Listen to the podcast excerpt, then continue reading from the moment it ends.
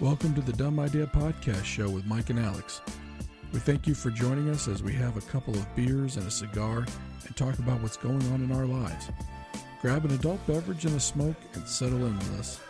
Please like, subscribe, and comment on each show so we can hear whether you agree or disagree with our take on things. Listen wherever your favorite podcasts are and at www.dumbideapodcast.com. Somebody's grandma apparently was driving a cargo ship through the Suez Canal and didn't park it right because they basically ended up turning the thing so it blocked the entire canal and the bottom of it got stuck.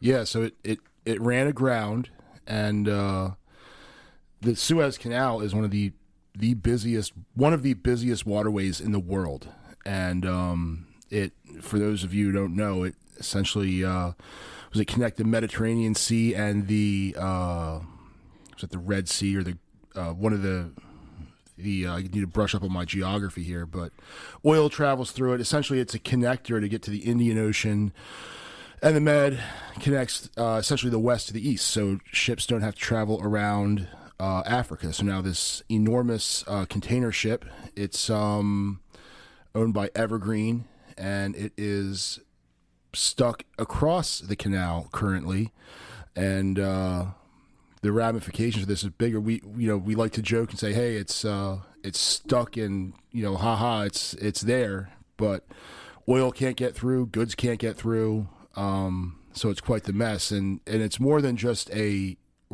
a grounding.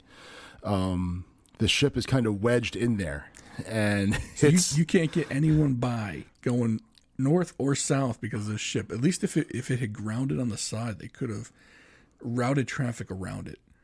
But unfortunately, I mean this whoever captained this ship pretty much made sure no one's getting an iPad until Christmas. yeah. Nobody. So, if you if you ordered if you ordered a car and it was going if you're in Europe and you ordered something, if you ordered a Ford Escape, you're not getting it. Yeah.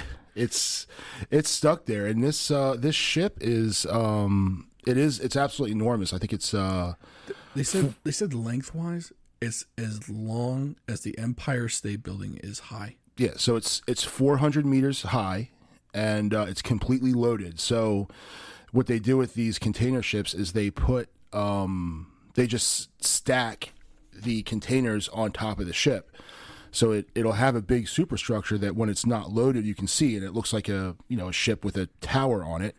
And then when it's loaded up full of containers, you can no longer see that tower. It's just the bridge that kind of looks out over the top of these Connex trailers. I, I saw the picture from the back end of this thing, and even from a distance, this thing looks massive just containers stacked on top of containers stacked on top of containers. It's unbelievable. Yeah. And apparently they said it was coming from China and going to Europe. Yep. So nobody in Europe is going to get any of that stuff. Yep. And and, and they're going to I guess they're going to claim a huge insurance claim on that on that boat.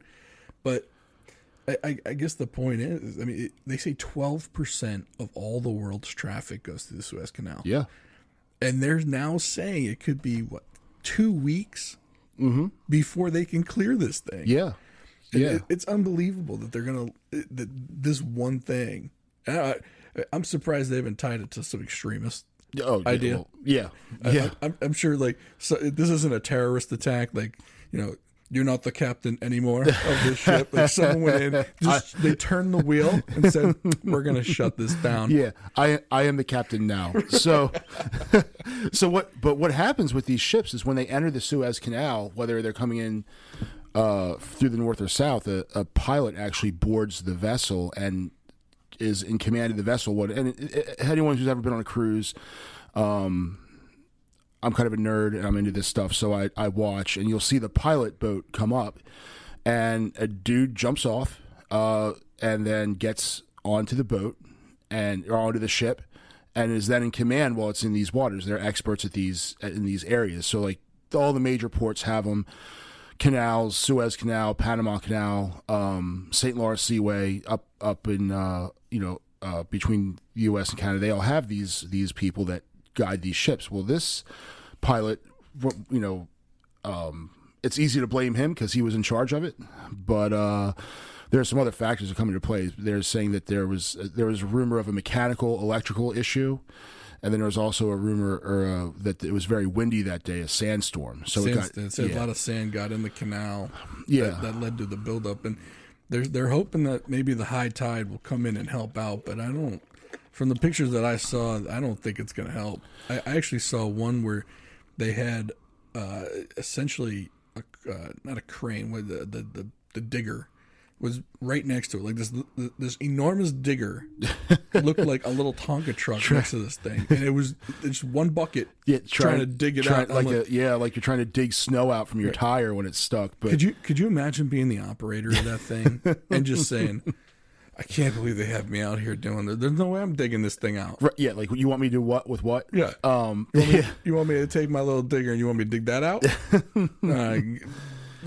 uh, you get paid more than me. You, this is this is your plan. Yeah. No, all right. yeah. So and uh, so this ship, it, it's it's there and it's stuck. That it's not just run aground. Um, the actual stern, and I'm not sure how these ships are. A lot of cruise ships will have what you call azipods. So rather than having your traditional prop and rudder set up, it'll have the motors, their diesel engines on board that power electric motors that are in these pods, almost like you'd see on an inboard outboard or an outboard motor, and they can spin them around. That's how they steer the ship.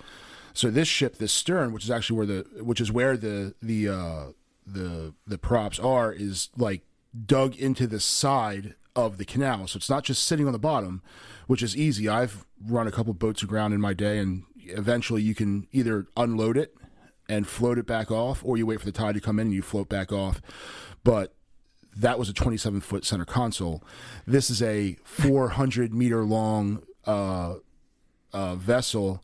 Um, Well, they said one of the things that they're going to try and do is they're going to try to offload some of these containers. yeah, But here's the problem, though: you're not near a port where you've got the cranes and the operators to do this. Right. What, what are you going to helicopter these things off? yeah, and who knows what's in them? So, I imagine they load the heaviest containers towards the top, um, which would because if you put the if you did the opposite, the ship would be unstable.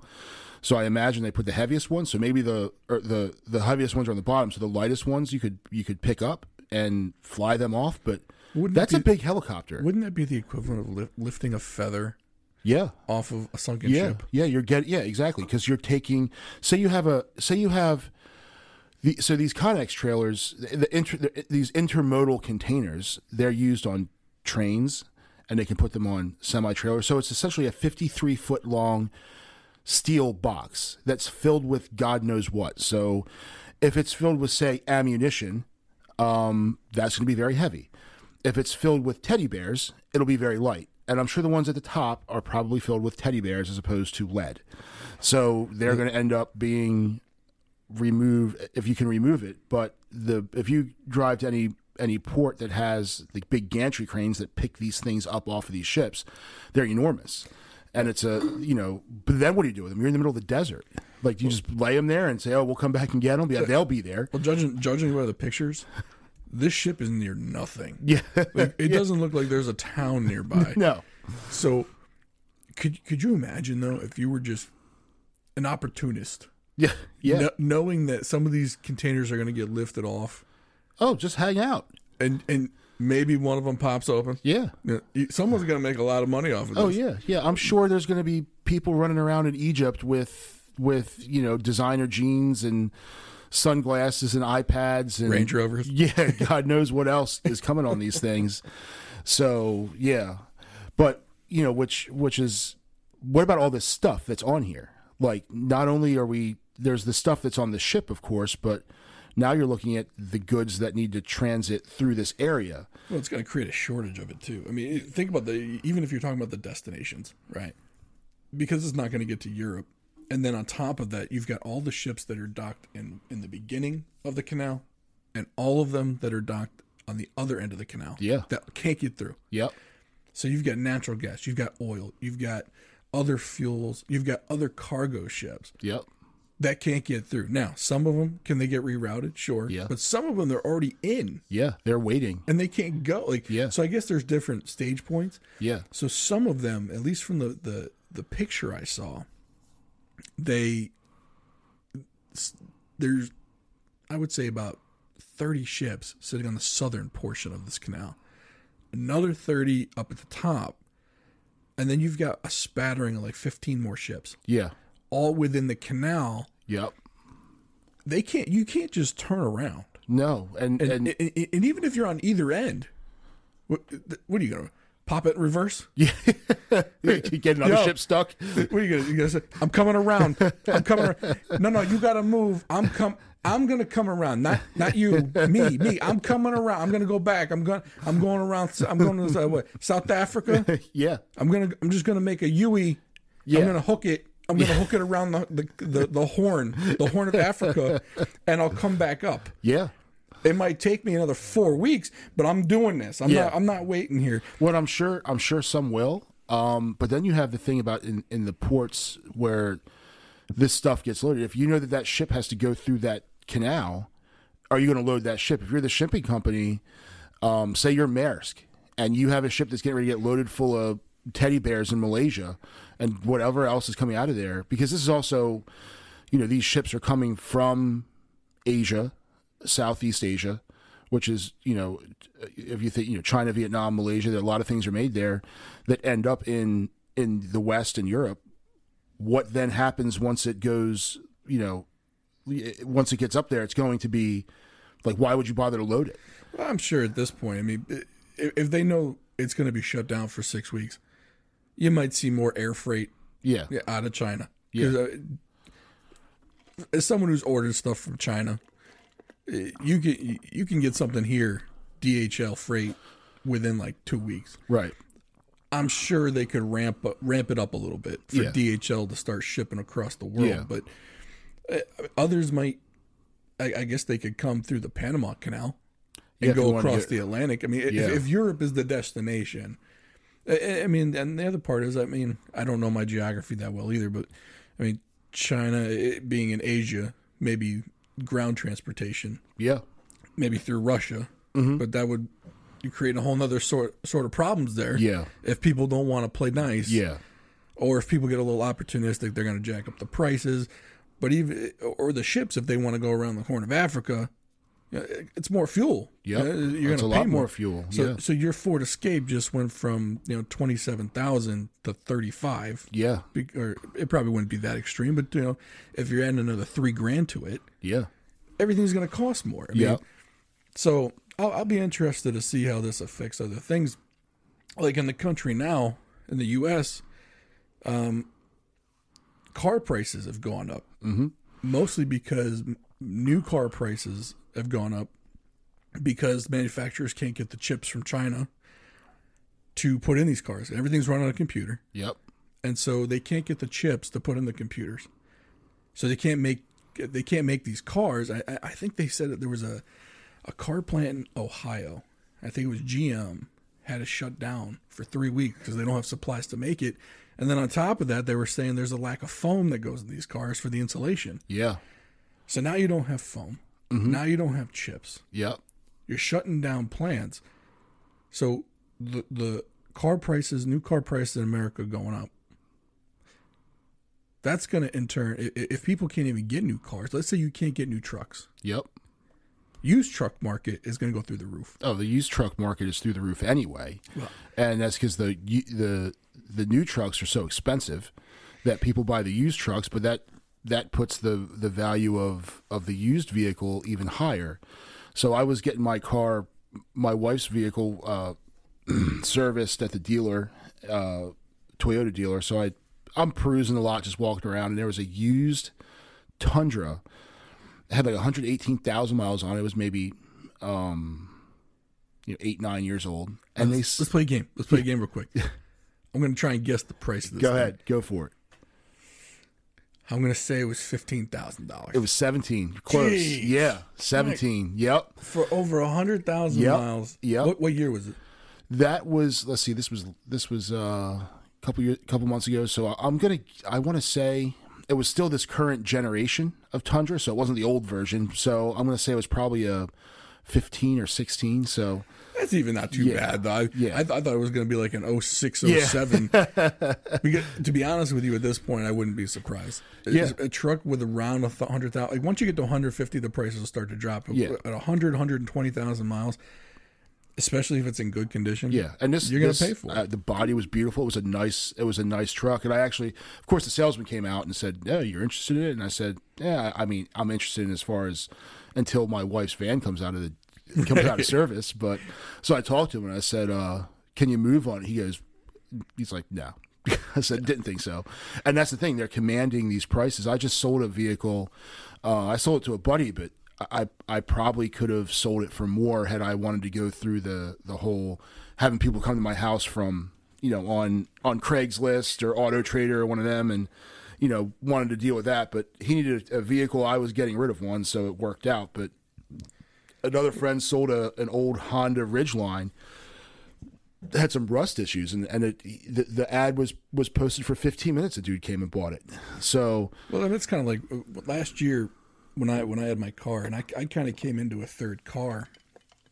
So I I had a an extra car because we only have the two drivers in the house, and I was like, you know, I tried to sell my my personal car probably about four months before this happened, and I got a really low offer on it. I mean, I, I think I, I owed about fourteen on it. I ended up I, I got quotes in like the twelve, the eleven five range know, nothing near what I owed. And I was like, okay, you know, party's over. I'm not going to sell it. I'll just keep it and drive it. And then, right as the pandemic hit, uh, right as the March April time period, all of a sudden, the the supply of cars went down. And so, oddly enough, I listened to a podcast and, and, and they said, look, check if you're looking to sell a car, check Carvana, check Vroom, which is, is very similar to Carvana and, in that they only sell online. They'll ship anywhere. So I went on Carvana and they offered me 14. Now that's already two grand more than I got offered three months before. yeah And then I went on Vroom. Vroom offered me fourteen six, which was more than I owed on this car. Mm-hmm. So here I am. I got a third car. I'm not paying any money on that, and I can drop a card payment. yeah It was the easiest transaction I've ever had to do. Mm-hmm. I didn't have to go into a dealership. I didn't get pressured to buy a vehicle. All I did, I went online. I submitted all the information on my car, the VIN number, color, this. I sent a couple of pictures in. They sent someone out to verify it. Said, okay. And the offer that they made me within the first five minutes of me going on the website was exactly what they gave me. wow And I didn't have to do, I didn't have to deal with any of them yeah and they came they picked up the car in a tow truck and took it away paid off my loan gave me the remainder and it was done nice yeah I- didn't, it didn't have to go to a dealership because the dealership i think is probably one of the top three places people hate to go Yeah, probably dealership, post office, MVA, um, or DMV, depending on where you live. sure. What they're gonna what they're gonna say. I kind of like going to the dealership to buy a car because it reminds me when I was a little kid. You know, you're excited and you get to see all the cars and. well, and they fawn over you Oh yeah, they oh, treat you like gold. You want a welcome, coffee? welcome. You're you're the best person on earth. But oh, you like this one? We can give you this one. We can Oh, make this work for you. Would you like some coffee? Would you like some tea? You're the best person on Yeah, earth. oh yeah, yeah. We'll get. Oh, I'll, I'll get you in that car. Yeah, you'll get me in that car. Eight hundred dollars a month. You'll get me in that car. Right? Yeah, of course. But the the so I actually hit up Vroom for that for the vehicle that I just had to get rid of, and I'm filling out the thing. They had the questionnaire like, "Is it running?" I was like, mm, "No." uh, is it like is there anything wrong? There's nothing wrong with it, and the only reason it wasn't running is it needed a battery. I should have checked yes to see how it changed, but I go through it, and uh, this was uh this was you know, it was a it was a nice little car. It wasn't that old. Had low low miles on it for its age, and they offered me seven hundred bucks. I was like, yeah, screw you. Right. Get seven hundred bucks. Your lost room. But uh, A junkyard will probably give you a little more than that for I scrap metal, right? Uh, yeah, yeah, yeah. Because they give you like I think it's like fifty cents a pound or something like that. So yeah, anyone who ever, if you ever have a car and someone offers you less than a thousand dollars for a running car, Yeah. or even for a non-running car for that matter, yeah, they're you're, you're at the wrong place. yeah, yeah, Because uh, even for a thousand dollars, some even if your the transmission is blown, mm-hmm. and I and I've done this. I, I had a it was a 2004 Acura, notorious. Those cars are notorious for blowing transmissions. Even with me buying a used transmission and putting it in that car, I was still able then to take the running and driving version mm-hmm. and sell it for more than I had into it. Now, Yeah. it wasn't a lot more, Yeah.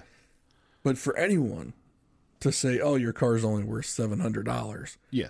I mean, at, at that time, I think the car that car was probably about twelve to thirteen years old. Mm-hmm. Had one hundred twenty thousand miles on it. It was in decent shape, Yeah. but it still sold for about forty three hundred dollars. Yeah. So if someone ever comes to you, if you have a, a broken down car mm-hmm.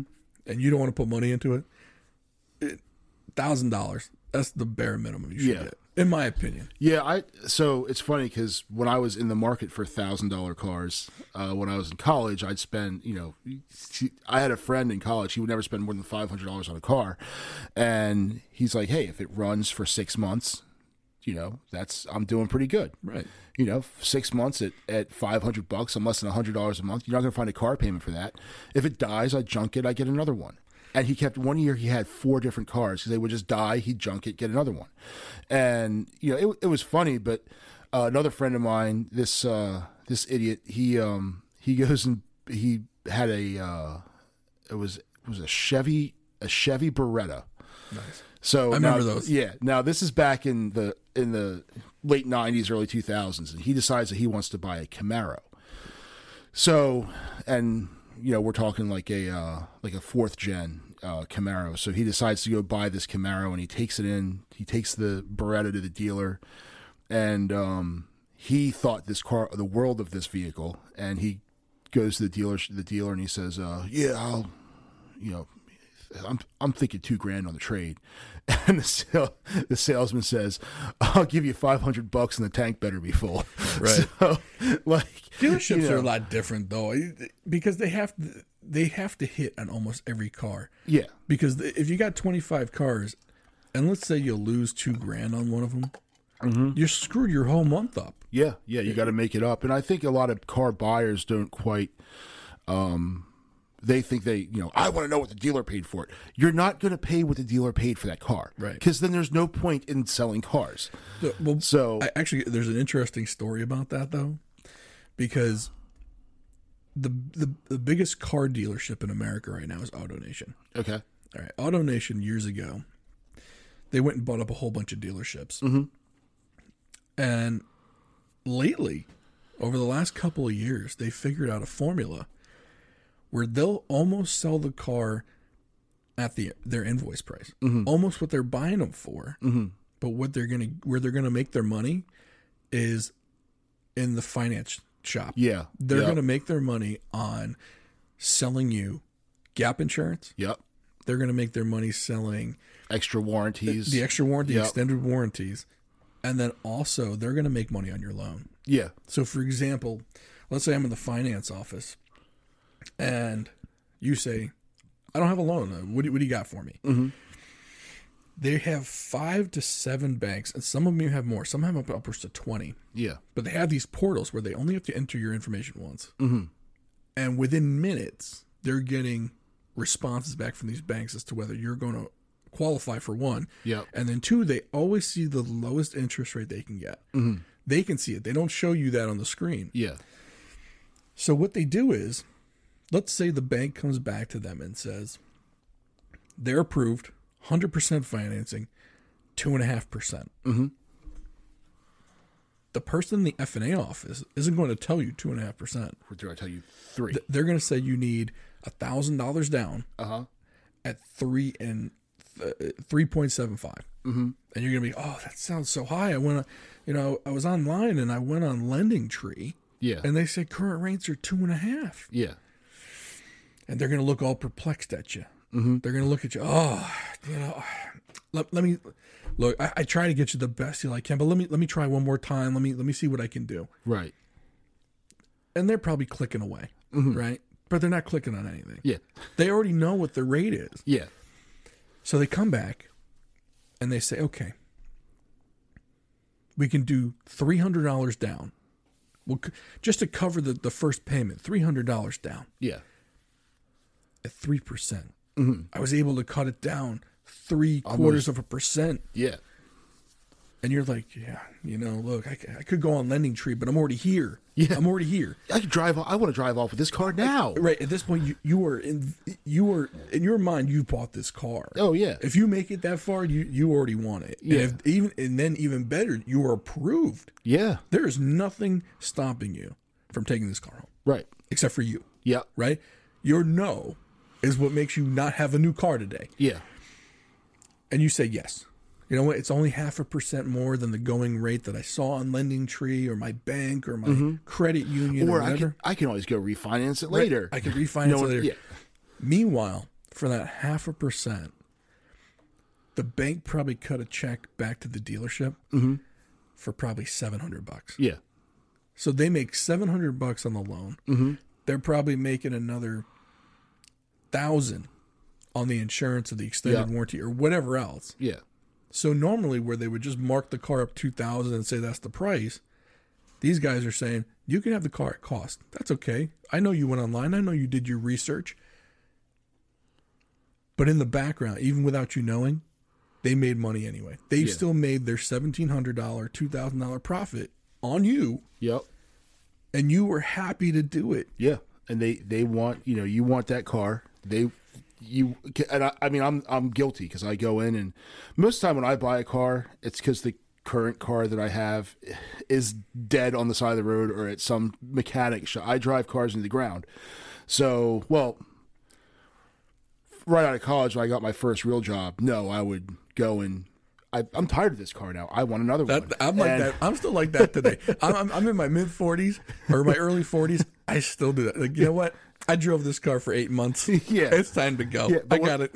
When, when I was bored. 25, I was stupid. I was like, "There's a oh, we'll pay your old loan off. Oh, they're paying my old loan. No, they're just refinancing that into your current loan, and now you know seven times later, now you're paying for seven different cars on this thing. I'll say I, I, when I when I graduated college, and this is back in the early 2000s.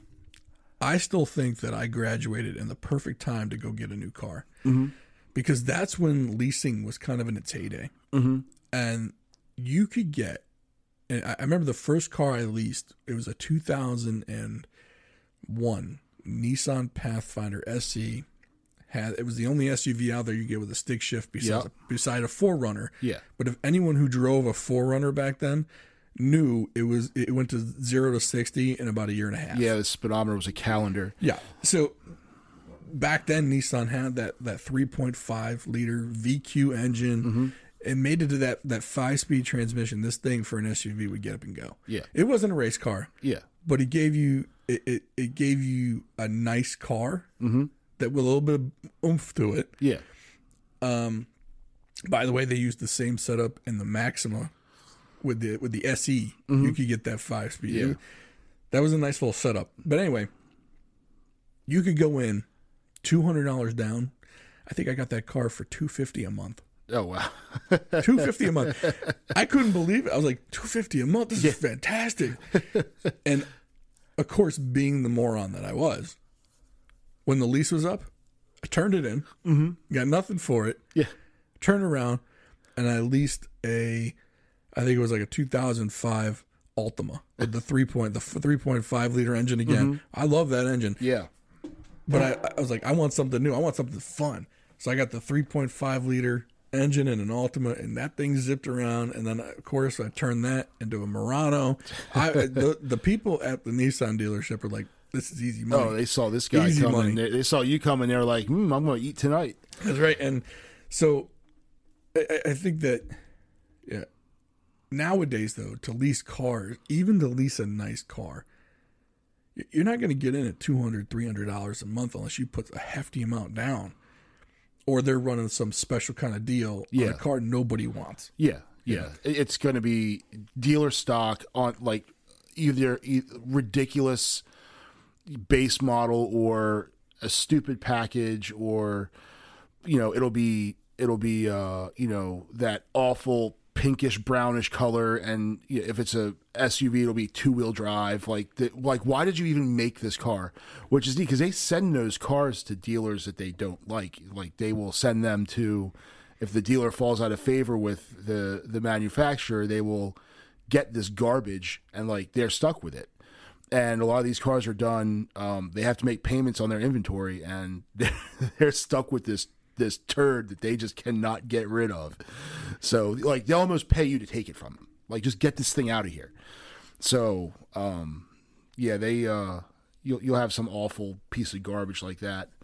But, so but right now though, you so uh, kind of getting back to that cargo ship. yep Right now, even though that one was heading for to Europe, but right now with the with the chip shortages and the foam shortages and some of these new car manufacturers shut down for a couple weeks because they don't have supplies to make cars. yeah Even the worst cars you can imagine, they're gonna go for crazy prices right Yeah. now.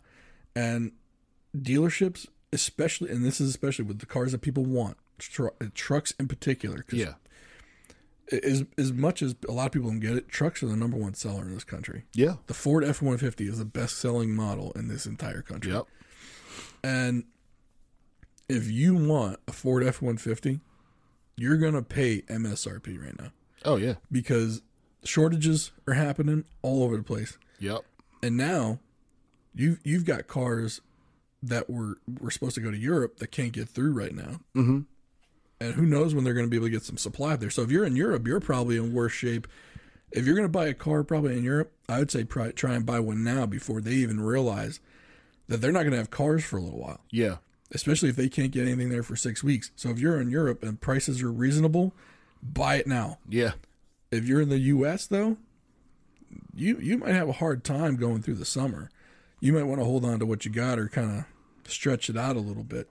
Yeah, I'm, I'm wondering what. Uh, so like Ford, I know is uh, the F one fifty is up for this. I think 22 is a fresh, like a clean sheet redesign on the, or a significant um, redesign on that that truck for. So the 21, this is the last year for it, and a lot of times you wait. Like I'd always wait to get that. If I was to buy a new car, which I rarely do, but if I were to buy one, I'd buy it at the end of a model year because or end of a cycle, Right. Because you usually get it for a song, Right. you know they'll be huge like when dodge recently especially when uh when they dropped the dodge moniker from the ram and it became now ram's like its own brand um and they they re- i think that was uh was that 18 i believe it was 18 18 or 19 when they did that. There were you know the the 17 rams that you could get for i mean they were taking they were taking stupid amounts of money off of them and i just wonder if if that's going to happen or if there's just going to be a shortage of inventory where nope we're going to keep that price super high on the even the 21s nope you, you're going to pay pay out the nose for the 21 as well. I think I think new trucks are gonna have a rough time. Mm-hmm. I think used cars you, you still might have some wiggle room depending on when the dealer bought it wholesale. yeah But I guess the moral of the story of this uh, of this one here is that if you need a car, just keep your eye on things, see if you can get some negotiation in there. yeah But for now, this is all we have for this episode, and thank you for listening. Hopefully, you come back for episode two, and and thereafter, uh, our website is uh, dumbideapodcast.com. Uh, we'll have more info up there as we kind of grow this channel a little bit, and hopefully, we'll we'll see you soon. Thanks